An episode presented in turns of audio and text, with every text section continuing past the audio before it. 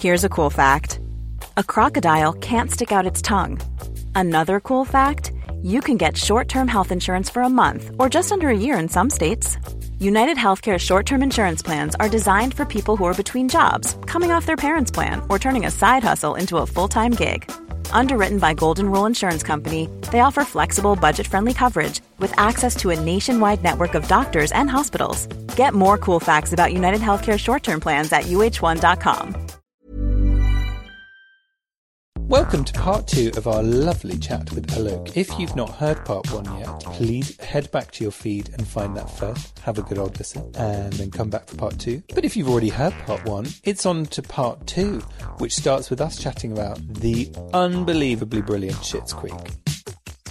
It's interesting that show, I think, because it gets so much better. It kind of Mm-hmm. elevates from being a, a sort of a fun family out of water thing into dealing with a lot of issues about gender and sexuality in a really tender and kind and loving way. Mm-hmm. Uh, through a uh, with, and watching a family deal with it all as well, I thought it was. I thought it was. It was kind of a revelation to me how you can take a sort of a structure of like a a sitcom Mm-hmm. and have it be such an important tool in many people's education about issues they would never would have dealt with. So I think the only identity that I've chosen for myself is earnest. the gender, sexuality, whatever, I don't know. But earnesty is so important to me. And what I loved about that show is it was just so fucking earnest. Like there were just so many moments where I was like, oh my God, this feels Yeah. so nice and like happy. And I, I, Yeah. I think that's really where I'm at, especially in the work that I'm creating right now, is I've spent a decade trying to convince people that there's this violence happening.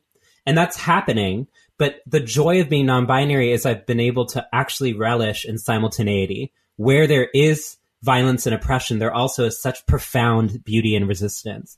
And if mm. I'm not as fluent in articulating my joy as I am in articulating pain, then I'm not alive. Mm. And so I'm mm. really shifting the way that I speak about my experience now because it's not, I think in the beginning I was just, I was furious. I was angry that I moved to New York. I grew up in Texas. I dealt with this shit in the past. I wanted to like be accepted, move on. And then there I was in the progressive city and it, it wasn't working. Like it, I wasn't safe and I was angry. But then I started to realize this becomes a lens with which I filter all my experiences through, which is that people hate me.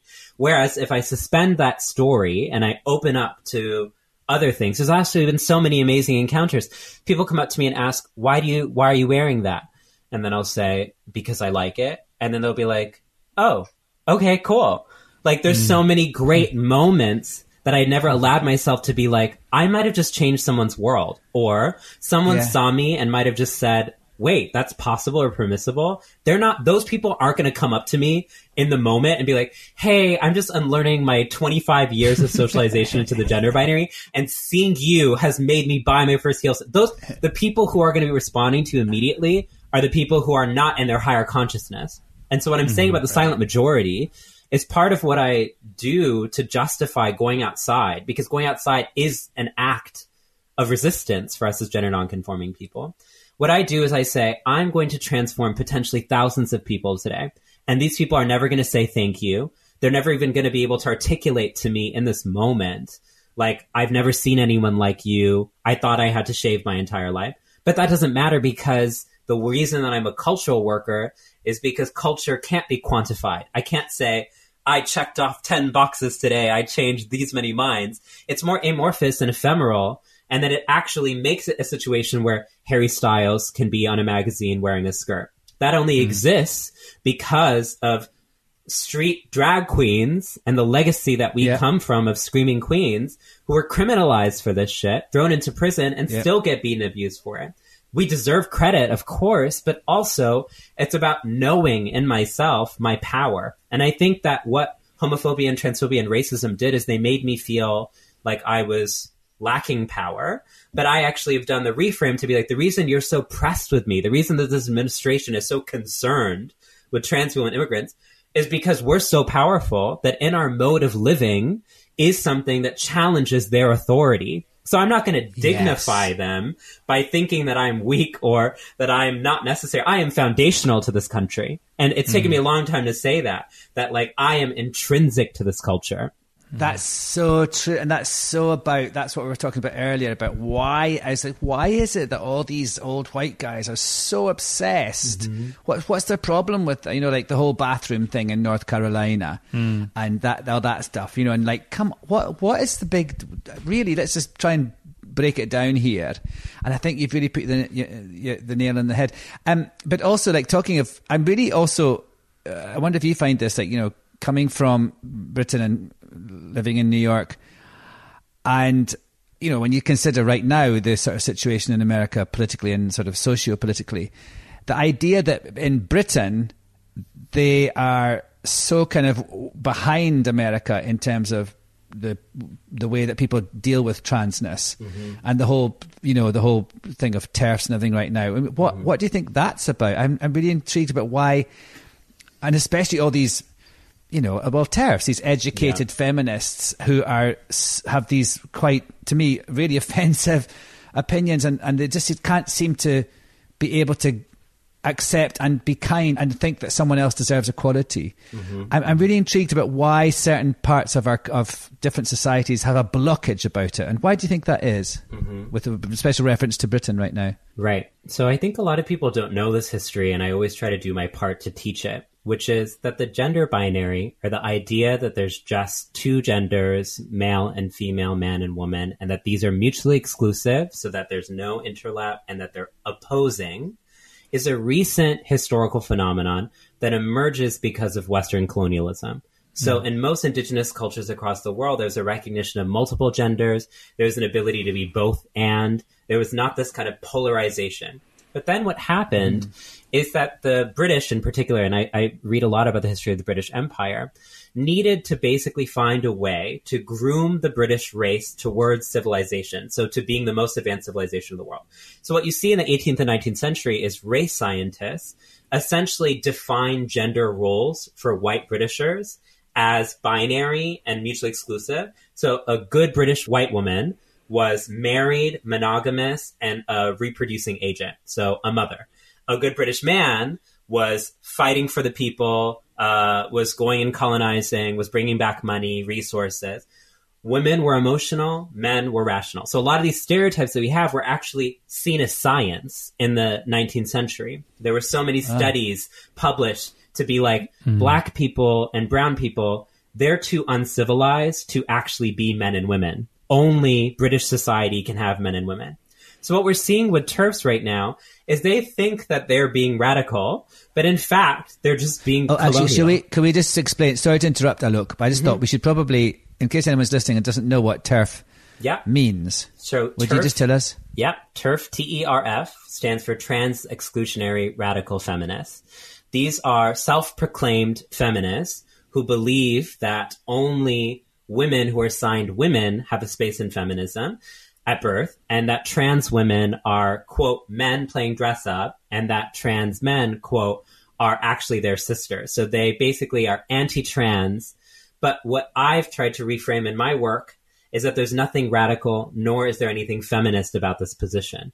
That actually this is a conservative movement that is more invested in racist pseudoscience than liberation. And that actually From from the colonial Yes, days, yes. because of the way that to make a sort of a better system for Yep. the empire to function. Yep. And it's, to also it's just ah. patriarchy because it's defining women by reproduction. Like I'd like to think that we move beyond that sexism, that the hmm. achievement that a woman has as giving birth or being a mother, that we can have a more complex idea of womanhood. And it's also opportunistic, right? Because when cisgender women, and cisgender is a term used to describe people who identify with the gender that they were assigned at birth, when cisgender women say get mastectomies or are unable to give birth, they're not disqualified from their womanhood, right? Hmm. But when it hmm. comes to trans people, the sort of arbiter is can you reproduce? And and I think that goes to what I was saying before about the importance of energy over anatomy. I also feel like in the West, there's a crisis where it's so awkward that people define themselves from their bodies, that the body equals truth. And therefore they're able to make this equation like I am because my biology. I'm like, that is so unambitious and I feel sad because mm-hmm. actually in the cultural traditions that I grew up with and around, we have a recognition that there's so much that we don't see on earth we are connected to the environment, to the world, to nature, that this idea of being a self contained flesh bag of a body is actually the very system that's gotten us this coronavirus pandemic. It's a kind of individualism and aggressive competition with one another that doesn't understand our mutual enmeshment. Like what I really mm. want, and, and I take a lot of inspiration from nature, queer ecology for me is saying nature only works if all of its components are there. If nature only works if every species of if if the wildfires actually are a part of the way that nature reproduces itself. Right. When it yeah. comes to animals and nature, we understand that diversity is essential for ecology. How come when it comes to people, all of a sudden we're like every person needs to be the same? Mm. The reason that we have the crises we have today is because we expect humanity to be like a sculpture when actually the joy of being alive is that we burp and we have stomach groans and we tremble and we have body hair and we're fat. There are parts of us that are not interchangeable. And so I think mm. that for me, behind turfs, yes, there's the political history. Yes, there's the racist pseudoscience, but there's a deeper energetic question, which is, do you know who you are outside of what you've been told you should be? Mm. And I, I'm willing to bet that many white people and many cis people don't. And that the reason right. that they persecute racialized people and trans people, and especially those of us who have trans people of color so much, is because they're like, oh my God, you know who you are without me. I don't know who I am without you. Hmm. That's so interesting. Because so much of what Britishness has been has been saying, we're not savages, we're not savages. So much of what cisness has been saying, we're not queer. So much of what heterosexuality is saying is, no, we're not these like licentious gays with their profligate lifestyles. They only know who they are by saying I'm not that. And I don't need right. to define myself by traits of society. I say I'm Alok. I don't need to say I'm a man, I'm a woman, I'm a whatever. I say I'm Alok. And that challenges an entire system that mm. requires you to be a category that they've predetermined in order to be real. We were talking a little bit earlier about the Gosh. the concept of like the privileged are the most fragile, like mm-hmm. because nothing has been challenged. Nothing mm-hmm. about them has ever been challenged because they haven't and they haven't had to think through any part of their existence because it's opened up before them. Absolutely. And that's why i, I mean I, I will really say this is the first time i'm articulating it publicly but it's something that i am feeling very much. When i was younger growing up in texas i wanted to be white i wanted to be straight and i wanted to be cis.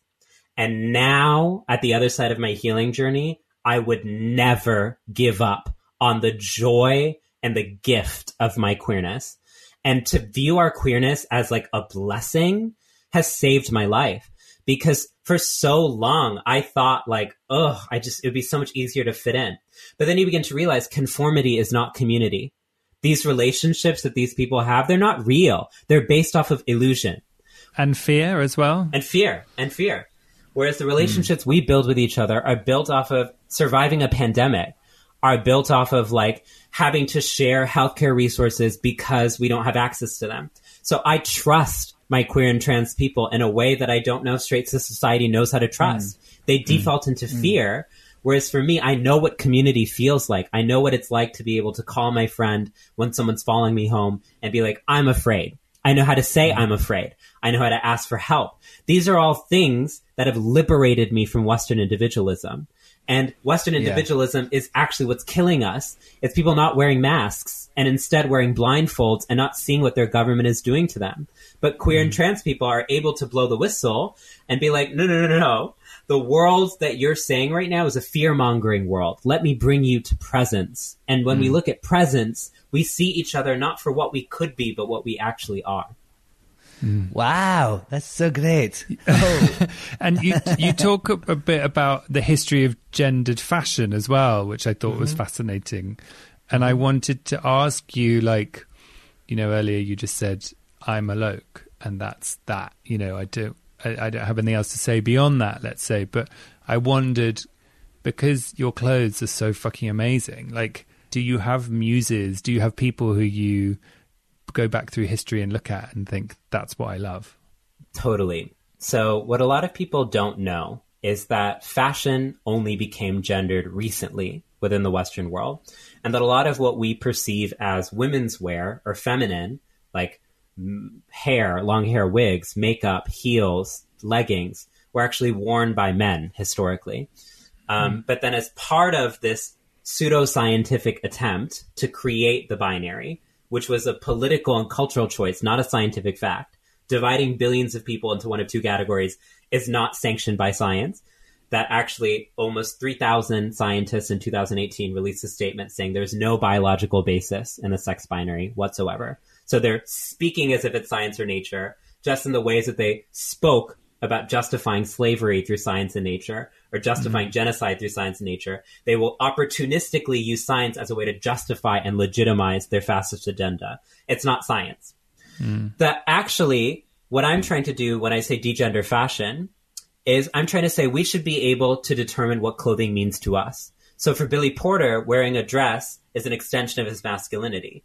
For maybe a cisgender woman, that dress might be a celebration of their femininity. For me, it's just about expressing my love of color and fit and texture. We can hold that simultaneity.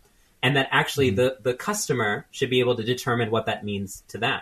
So degendering fashion for me looks like I think it's irresponsible for any fashion company to say men's clothes or women's clothes. I, I, I just don't. I, I think you're presuming who should be wearing those clothes. And I mm-hmm. think what we need to do is say, show me how you're interpreting these clothes yourself. Yeah. Do you know that? Um, well, it's closed now. The store, but the Fluid in New York. Yeah, where- they're great. I love those people. They were the f- world's first non-gender conforming clothes store. I might be wearing fluid pants right now. Um, Well, go on, show us. it's, it's, uh, some baggy black pants. but what I think what's really strange to me, and it's still I, st- I still fight against it. That say I'm in a shop and I'm looking at things, and I'll suddenly go, "Oh, this is the women's rack," hmm. hmm. and I'll be sort of like, "Oh, oops, oops, Right. I've done something wrong," Yes. and I actually think, "Well, why not? Why am I? You know, Oh, I why, love- Why do I? If I like this thing, why can't I wear it? It's not that I'm going, and it's also, you know, for me, it's not. It's purely just. It's probably just something. Like a sort of like you would keep. So what do you call it again? Not leisure wear, Chris. What do you say? Oh, loungewear was that it? Loungewear, which I lo- but no, and I I love. love. like this is you know this isn't a massive transgression whatsoever. But like I love it when you take something to someone in the store and you go, "Have you got this in a bigger size?" And they're like, uh, "That's a women's," and I'm like, Right. "I Yeah. know." You go, Like, uh-huh. I Right, know. yeah. yeah, I like it. Yeah. End of story. Where do you love to shop, Alok? Who do you like? So I design a lot of my own clothes, which is really fun. Um, but then when I am shopping, I love secondhand shopping. I think that's a relic from growing up in Texas, where I would always joke and say, these racist grandmas aren't going to invite me over for dinner, so I'm just going to wear their outfits posthumously. so growing up in the South, you just get access to like such glamorous stuff, like hand me down. Like I just, I love big shoulders. Like that's always, I, I love dramatic sleeves and big shoulders, and they just don't make clothes like that anymore. It's so heartbreaking. Yeah. Yeah. So I just find these like Tennessee is one of my favorite places to shop. Oh, Salt Lake City. Utah is amazing. And so one of the joys of being a touring artist is I am often hmm. just in random places across the world and I make it as part of my itinerary in any place I'm doing a gig is I go secondhand shopping. And so I, I mm-hmm. just have pieces from all across the world and a lot of what I'm doing with my fashion is like, oh, I got this in Nepal, I got this in Kyrgyzstan, I got this in and I'm able to tell stories through bringing it together. And I think the reason fashion is so important to me is because, you know, not everyone is going to listen to this podcast, even though they should. Not mm-hmm. everyone is going to read my poems or follow me on Instagram, Even though they should. even though they should. but when I walk down the street, everyone has to see my fucking outfit. And so clothing becomes the way that we can express the things that we think and feel everywhere. Oh my god, I so uh, sorry to interrupt you, but I so agree, and I like this isn't a new thought, but like I don't think people talk enough about how fashion is language. And it's absolutely how you communicate everything about yourself in a room. Like, how often do you get, you know, people look each other up and down, and even about the stupid, you know, even an office. Like, is it the right white shirt? And it's all Yeah, it's such yeah. it's language. It, it totally is. actually what's been interesting about the COVID thing is that for so many people it's been this kind of they've had to step back and they don't have that pressure of having Right. to decide what to wear, how am I going to look at the world, how I want the world to perceive me, how am I also I- I'm not going to be judged in that way. Right. Um, and I think it's been this, and so I think that's why people have kind of gone back into I. Well, actually, I found it really interesting because I've I've basically worn pajamas.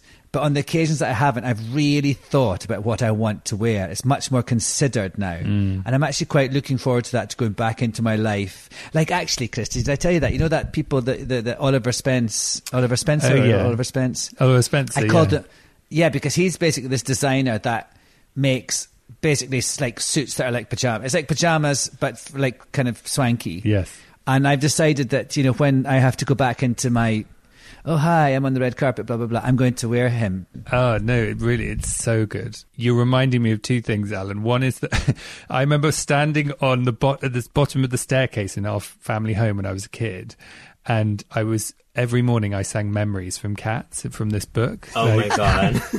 And I used, Well, I haven't heard that story before. You buried that I used one. to sing memories every day, and then I would wear every day. All I wanted to wear was like a tracksuit, so like, like sweatshirt, sweatpants. Mm-hmm. And I remember turning to my sister and my mum and saying, "I'm going to wear this forever."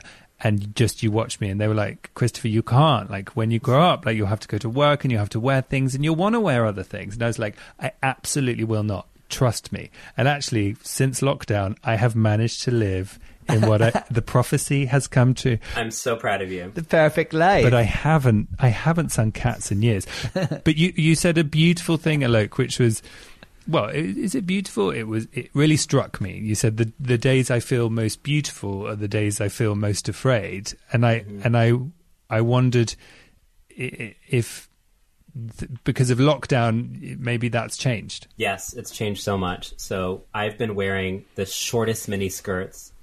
I've been wearing Yes. the tightest dresses because I no longer have to worry about people throwing trash at me. And that has been so fun because, you know, when I started uh, presenting more traditionally feminine, I would be more modest because I noticed that like if I showed chest hair billowing out of my dresses, then more people would be upset. And so I think I was holding myself back creatively because I wanted to wear these like really fun, like falling off of your body, like blouses, you know, but I mm-hmm. was just mm-hmm. afraid. And so what I really have started doing during quarantine is one of the things that I ask myself all the time is what would I look like? What would I think? What would I feel if I wasn't prioritizing fear? Because I think mm-hmm. fear kills creativity. Mm. Fear kills imagination. And so what I've really allowed myself to do with my fashion is to just dress for me. And it's been so empowering. I just take photos after photos after photos of myself. I literally just in the mirror all the time, like, oh my God, I look so great in this mini skirt. Ah! So I feel like one of the sort of post quarantine takeaways for me will be that I'll just be wearing mini skirts all the time. It'll be like negative 10 degrees in New York, and I'll be out there in a mini skirt and thermal leggings making it work. You need to come. You need to come to Newcastle in Britain. Oh, because that's Any time of the year in Newcastle. That's the thing there that people like. I, I remember once years and years ago, the Royal Shakespeare Company always does a stint there, and I was on tour there, and I, I I'd heard about this sort of thing. It's about that people wear the girls wear like it's freezing. It's on the North Sea. It's mm-hmm. freezing. And in the dead of winter, girls wear tight, like no tights, tiny little, little uh, mini skirts and a little sort of bra top, and the boys wear like shorts and things. you and do not t-shirt. wear a coat no matter what. That's the rule. So, Chris, No. you were asking No. me who my fashion inspirations were, and I just have new ones. I have paper vegetables, and now I have Newcastle. these I'm so Newcastle happy girls. to contribute. Oh my god! Because yes. truly, when I first moved to New York, I was stupefied because I went to college in California. I grew up in Texas. So I was in warm places. And then during the winter, I was like, how do you be fashionable in the winter? Like, this is, I was like, winter is the most homophobic season there ever was. Like, I don't want to have to wear this drab, ugly gray coat. Like, what? And then you'd be at the club and there'd be all these cute people. And I'm like, how did you dress like that? And then over the years of living in New York, I have learned the sacred femme secrets of maintaining fashion integrity throughout the winter. I'm not going to share them right now because um, we have to. They're, they're secret. Oh, you tease. I details. What? But Jeez. I now this past winter was able to pull so many looks, and people were like, "How are you not cold?" And I wasn't. Genuinely was not cold, and I was like, "This." I felt like Sailor Moon. Like I was like, "This is a glow up." Like this is. Is it is it to, is it to do with undergarments? it's creative undergarment, creative layering. It's about knowing where to uh-huh. shop to not have to compromise color. Like when people ask me what I want my legacy to be, I mean, there's many goals that I have, but one of them is to change the connotation of winter wear with black and gray. Are you? Fu- it's you're already Oh, totally. depressed. Oh, I'm with you on that. Especially yeah, when you're yeah, in the. UK. It's already gray outside, sweetie. It's cold as hell. of course, y'all colonized the entire world because you were looking at each other in gray, being like, "Well, it's miserable over here." Add some fuchsia. Honestly, if I could just add some fuchsia, some neon, and it's going to be warm. It's going to be warm thermal oh. fuchsia neon. It's Yes. going to change the world, truly. Yeah. Oh, absolutely. I'm, I'm, oh, I, I just think all these, you know, when there's all these different, like these parkas and things, and, you know, when you're in a film, you have a coat that you wear on top of your costume to, to go to the set with. Yes. I call it my co- cozy coat. And it's always like some drab old blue thing. Okay, And so you know if, I'm if you like, ever "Ugh." want to collaborate in the future, the way that you just said cozy coat was so cute, and I could totally see my fuchsia fashion line under that name. So just let me know. Cozy Yeah. coat. Yeah. Oh, I love that. Yes, I love that. It's so funny you say that, Alan, because like whenever I'm on set and like there's always this thing of like the actors always wear these enormous long puffer jackets and they're black and they're always like a bit Horrible. torn and stuff. And I'm like, the amount of megastars who wear that coat, like surely someone should design a nice one because they'd all want it. I know. It can be part of our loungewear range, Alan. I mean, we've got a big future. Or, you mean Cozy Coat, the, the company that we're all going to form, the three of us? what about um do you know uh, Sonia Rykiel, the designer? I don't. she always she very sadly died recently but she always did the most Oh. amazing fuchsia pink like massive trench coats and knitwear her thing was knitwear Oh, but like okay, I'm gonna look this up. so colorful winter wear like uh, like really long scarves in loads of colors and she was like a 60s icon i think It makes winter tolerable, Wow. honestly, because Hmm. uh, there, there there were one too many polar vortexes, and I was like, I, I need to leave New York. I can't deal this. But then I got my knitwear together. I got my my snarky sweater wear together. I got my colors together. And then I was like, I can deal with this, you know? And it's. Yes, also like, yes. if you're going to cover your entire face with like huge scarf, hat, it's about a bold lip. So just put like a Hmm. neon green lip. And then everyone's smiling, and then the winter is more bearable. totally. did you design what you're wearing today will you talk us through your look I did not, unfortunately. I'm sorry to disappoint. Um, Oh, no, this it's is still just great this is just one of my tiny, tight dresses that I've been wearing during quarantine. So maybe that's aligned with what I was saying before. Just a practical zebra print, just tight body hugging. And what have your what are your earrings? Is that is that cherries? No, these so these are made by that? Indian artisans. Um, it's this Oh. really amazing company. I, oh my god, the name is slipping me right now. Embarrassing, but they work with Indian craftspeople and make these beautiful earrings. Lovely. Fuchsia pink. Gosh, look at cherries. Look at me. It's like a plastic paper vegetables again. We're rolling back to that. when Alok does the range when did you move to uh, uh, New York? I look. That was 2013. So I'm curious. I mean, I kind of think I know the answer to this, but so that was towards the end of uh, Obama's second term. I'm just curious, but I certainly felt a big difference Oh, in such a difference. even yeah since Trump came in. Like I must, I mean, I heard stories of people, you know, being. Uh, obviously, the hate crimes have spiked hugely, but I heard people, you know, on 14th Street, someone's calling someone a faggot, and some my friend got punched, and you know, stuff like that. You would think this is New York, downtown New York City, so I can't imagine what it must be like for It's a trans, lot. uh, the trans. Yeah, yes, it must- one of the yeah. stories that I like to tell about this is actually, you know, Jacob Tobia. Jacob and I were walking. Oh, I uh, love Jacob. Yes. Yeah, uh, and we were just walking. We were coming back actually from the Out 100 party. It was in. Hell's Kitchen, and we were walking back to the subway. And it was right after Trump got elected. And then this man screamed at us, "Grab him by the pussy," which I thought was like Oh. such a, a fascinating formulation because it was like misgendering That's us, but then still saying pussy. But then it was so obviously Trump inspired. And then it was like on the precipice of all this. And that's when I realized, like, okay, my life is just going to change. Like, Really? this is going to be very different. Um, Hell's Kitchen. Wow. Okay. Yeah. which is such a queer part of New York we should say Yeah. for, yeah. I don't know. Loads of gay bars. Since then, I feel people feel emboldened to express what they had already felt. So I don't believe that it's new. I think that people hmm. just feel like they have permission to say. Yes, the things and do the things that they had always repressed. And Yes. I also feel the same, though, when we're holding simultaneity, that people also are more likely to defend and vocalize their support of things. Oh, so that's good what's also been cool is of that same day, this was such an eventful day. We got on the subway and then this person came up to us and said, I just want to let you know I support transgender rights. He's not my president. I was like, Yay. I was like, okay, Oh, I'm great. just sitting on the subway right now. I'm like, thank you so much. But I also Ah. feel like people have been more expressive in their solidarity and in their support and more challenging the bystander effect and actually saying like, oh, okay, there's a hijabi next to me on the subway. I'm going to make sure that they feel okay. Or, oh, okay, Mm-hmm. like there's a police interaction right here and there's a lot of black people. I'm just going to stick around with my camera to make sure. There's a kind of sense Yes. of like when we don't have faith that the powers that be are going to protect us, we have to protect one another. And so Yes, that's what yes. I've loved about being in New York is that even though you're seeing some of the most like cruel, unruly formulations, you're also seeing some of the most profound testaments of solidarity. I mean, there was literally a self-defense training coalition between Muslim women and trans women. And I thought that was like so amazing Wow. on mm-hmm. basically like how do we learn how to protect ourselves and one another. And there's that commitment now to people being like, okay, who are vulnerable bodies on the street? And how do we make public space safe for all people? I don't want to lose that commitment. Like I want us to actually recognize that we're only as strong as we are together.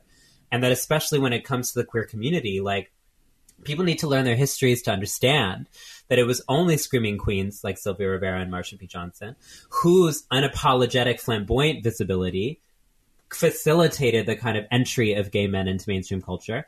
And now gay men have to pay it back and actually say, mm-hmm. like, no, I'm not just going to support drag when it's in a bar. I'm going to support Yes. expression of queerness wherever I am because mm, queerness belongs everywhere. We can't concede to the idea that queerness can just be in a bar, in a club, on a stage, on a billboard, and doesn't come out show. doesn't come out at night, you know, or Right. doesn't happen on the margins. Right, right. And I mm. think especially when it comes to the UK, for people listening to the UK, I think this is a, a particular problem in the UK.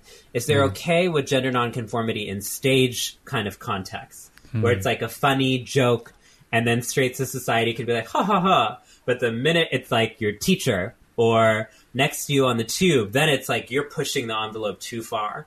And what I really want us to actually say is there is no envelope. We're not pushing an envelope because it doesn't exist. Babe, return to sender. You set this to the wrong damn address. There is no envelope. Stop trying to circumscribe the potential of being alive into like a fishbowl. I am the ocean. I'm not a freaking fishbowl. Like Yes. we've conceded to straight people's assumptions of what our livelihood should be. That's not liberation. That's reform. Uh, Look, this you're great. I just loved he, uh, listening to you, and uh, I I love how you've we've we've kind of caught you at a moment in your life where you're having this kind of sort of wave of positivity about everything, and I hope so that six months from now. I'm not like I was a I, I was completely delusional. My I'm meds sorry. were off, Yeah, back to. But yeah, I genuinely feel like my life is changing. So I'm glad to have spoken to you at this time. Like I just genuinely feel like my purpose on Earth is to inspire and catalyze joy, and to actually let people know that healing is possible. Because a lot of people dismiss me as naive or idealistic because I think that we can heal the world, but I just genuinely believe that the queer story teaches us that we can go from wanting to die, from like literally finding ourselves to be disgusting and derelict and irredeemable of love, and then to actually say, I am worthy of love. What could what could that mean about how we could change the world? Like if we've mm-hmm. transformed ourselves in one lifetime, how could we transform the world? And and I think a lot of queer people stop at their own self healing, but I want to encourage queers listening to be like, template that with the world. Look at the misery around you and see that as unprocessed grief. I don't believe that trash exists because trash is an ecosystem for life. That there's actually mm. something redeemable in everything because that's what queerness taught me is that I thought that I was marked for death and yet I made a life out of this death. So nothing is full of trash. So when people throw trash at you, Yeah, I'm like, I'll accessorize this. Thank Life. you so much. Yeah, if it's fuchsia pink, we can make it work. Absolutely. wow, that was amazing, amazing. Well, we've come out of it learning a lot, but also with a whole new business plan. A whole new business plan for our new business. Look, coming soon. Cozy Coats. Yes. But uh, I just, I actually, I think that's so amazing when you meet someone because they were obviously at this, a big change has happened yeah, to them. So lovely, wasn't it? And Well, uh, absolutely, yeah, and and such joy. Yeah. they've got such joy because of it. The So incredible. the joy and playfulness that they have found and sought and created in returning to their hometown and you know you could Yeah. you could stay indoors and say it was shit and no one understands you and I don't like it here but instead Yeah. they've just gone let's have fun with it and pretend to be butch on the phone I to the gym instructor and then turn up with your nails and do the gym and So like, many levels. it's just like they make life look fun you know what I mean Yeah, yeah, it was really in- so inspiring and, and joyful. And you know what's um, giving me joy? Go on. right now, Christopher. That I just had a visitor at the door. Did you hear? There was a knock at the I door did there, I did hear that and I got a present. I got a presents. I've got, I've got a bottle of. Oh yes, it's a oh oh I see because we're having a Zoom. Oh my god, we're having a Zoom cast party tonight. oh crumbs I'd rather. I mean, I just sort of think. But there's a delicious bottle of um, Veuve Clicquot for that. Uh, Oh, nice. Well, that'll get polished off. Because long I before always the think Zoom those party. parties. yeah, I think those those Zoom parties where there's lots of people, everyone just shouts. Do you know what I mean? It's just that everyone's shouting to be heard. When do you remember when to- lockdown started? and Everyone started doing. I was like, no more than four people. Absolutely Ah, no way. totally. It's just otherwise. And then this birthday. It's just screaming, and I've got another present. And also, didn't you notice how people always used to accidentally get cut off at those Zoom birthday parties? Like, oh, I've done hey that. guys, lost my connection. Yeah, Yeah. sorry, Pros. uh, my my um my present. Oh, what's the second one? The s- scripts. Oh, that's not a. scripts That's not and, a a, present. and a yellow a, a yellow highlighter to do my lines. I feel like Elizabeth Taylor. Do you know that I saw this thing and she said that when she was a little girl, she was just like in, you know, like a workhorse. She was in all these films and all these films and all Mm. these films and and she said, and you know, when I finish a movie, if I did, if it did really well, my prize would be another script. I always remember that. wow. Poor old Liz. So there's me getting my gift. Yes, that is Six scripts. goodness. A lot of Um, lines. anyway, that was so fun. I, did, I actually didn't expect that to be so joyful. And I think that's really, uh, you know, I should. Uh, I slightly thought it was going to be more earnest about the whole topic of gender nonconformity and things like that. So that was, I, I, that, I, I learned a lesson too. don't know. I suppose it's just choosing the path of joy. Have fun with it, and that's a decision. And I feel like a lot of the people we're talking to at the moment are coming at that from different from different angles, and it's really inspiring. And and it's a wake up call, isn't it? To just remember, Yes. remember. Totally. I mean, it's like I say, I, I have, a- I have great access to darkness, but I choose to stand in the light. And I think Yeah. that's what um, Alok is doing right now, and it was lovely to be to witness it. Really was. Let us know what you thought about Alok and us and um, our new fashion line idea, uh, Yes. ladies and gentlemen, and those who don't define us either. Topic of the week, listeners. Next time we're talking about moving in together and what that does to your relationship. Some studies say that moving in together can ruin your sex life, and we want to hear what you think about that. Do you think that moving in together ruins your sex life? Have you had similar experiences? Or, on the other hand, have you moved in with your partner over lockdown, for example, and found that it's been great and has brought you closer together, and maybe it's improved your sex life. We want to hear both sides of the story and we want to hear from you. We're also going to be talking to Dr. Karen Gurney, who is at the Sex Doctor on Instagram. She is an inspiration, an absolute lifeboat of a person. So please get in touch at Homo Sapiens on Instagram, send us a message, or send us our very, very favourite, a voice note. And by writing to us at uh, hello at homosapienspodcast.com. Rate and review us on Apple Podcasts if you want to win a free Homo sapiens t shirt. Given that we're about to become international fashion sensations, if I were you, I would That's head right. over there. Uh, thank you. One day we'll be giving away cozy coats, Wouldn't that be great? as worn by Rihanna on the set of her latest music video. Listen, you've got to dream big. If I've learned anything off Alok. Oh, absolutely. Um, so that's it. We'll see you next time, and uh, hope you all have a lovely week. Lots of love. Take care. Brush your hair. I'm serious about cozy coats, y'all. okay, me too. Yeah, let's do it. Powered by Spirit Studios.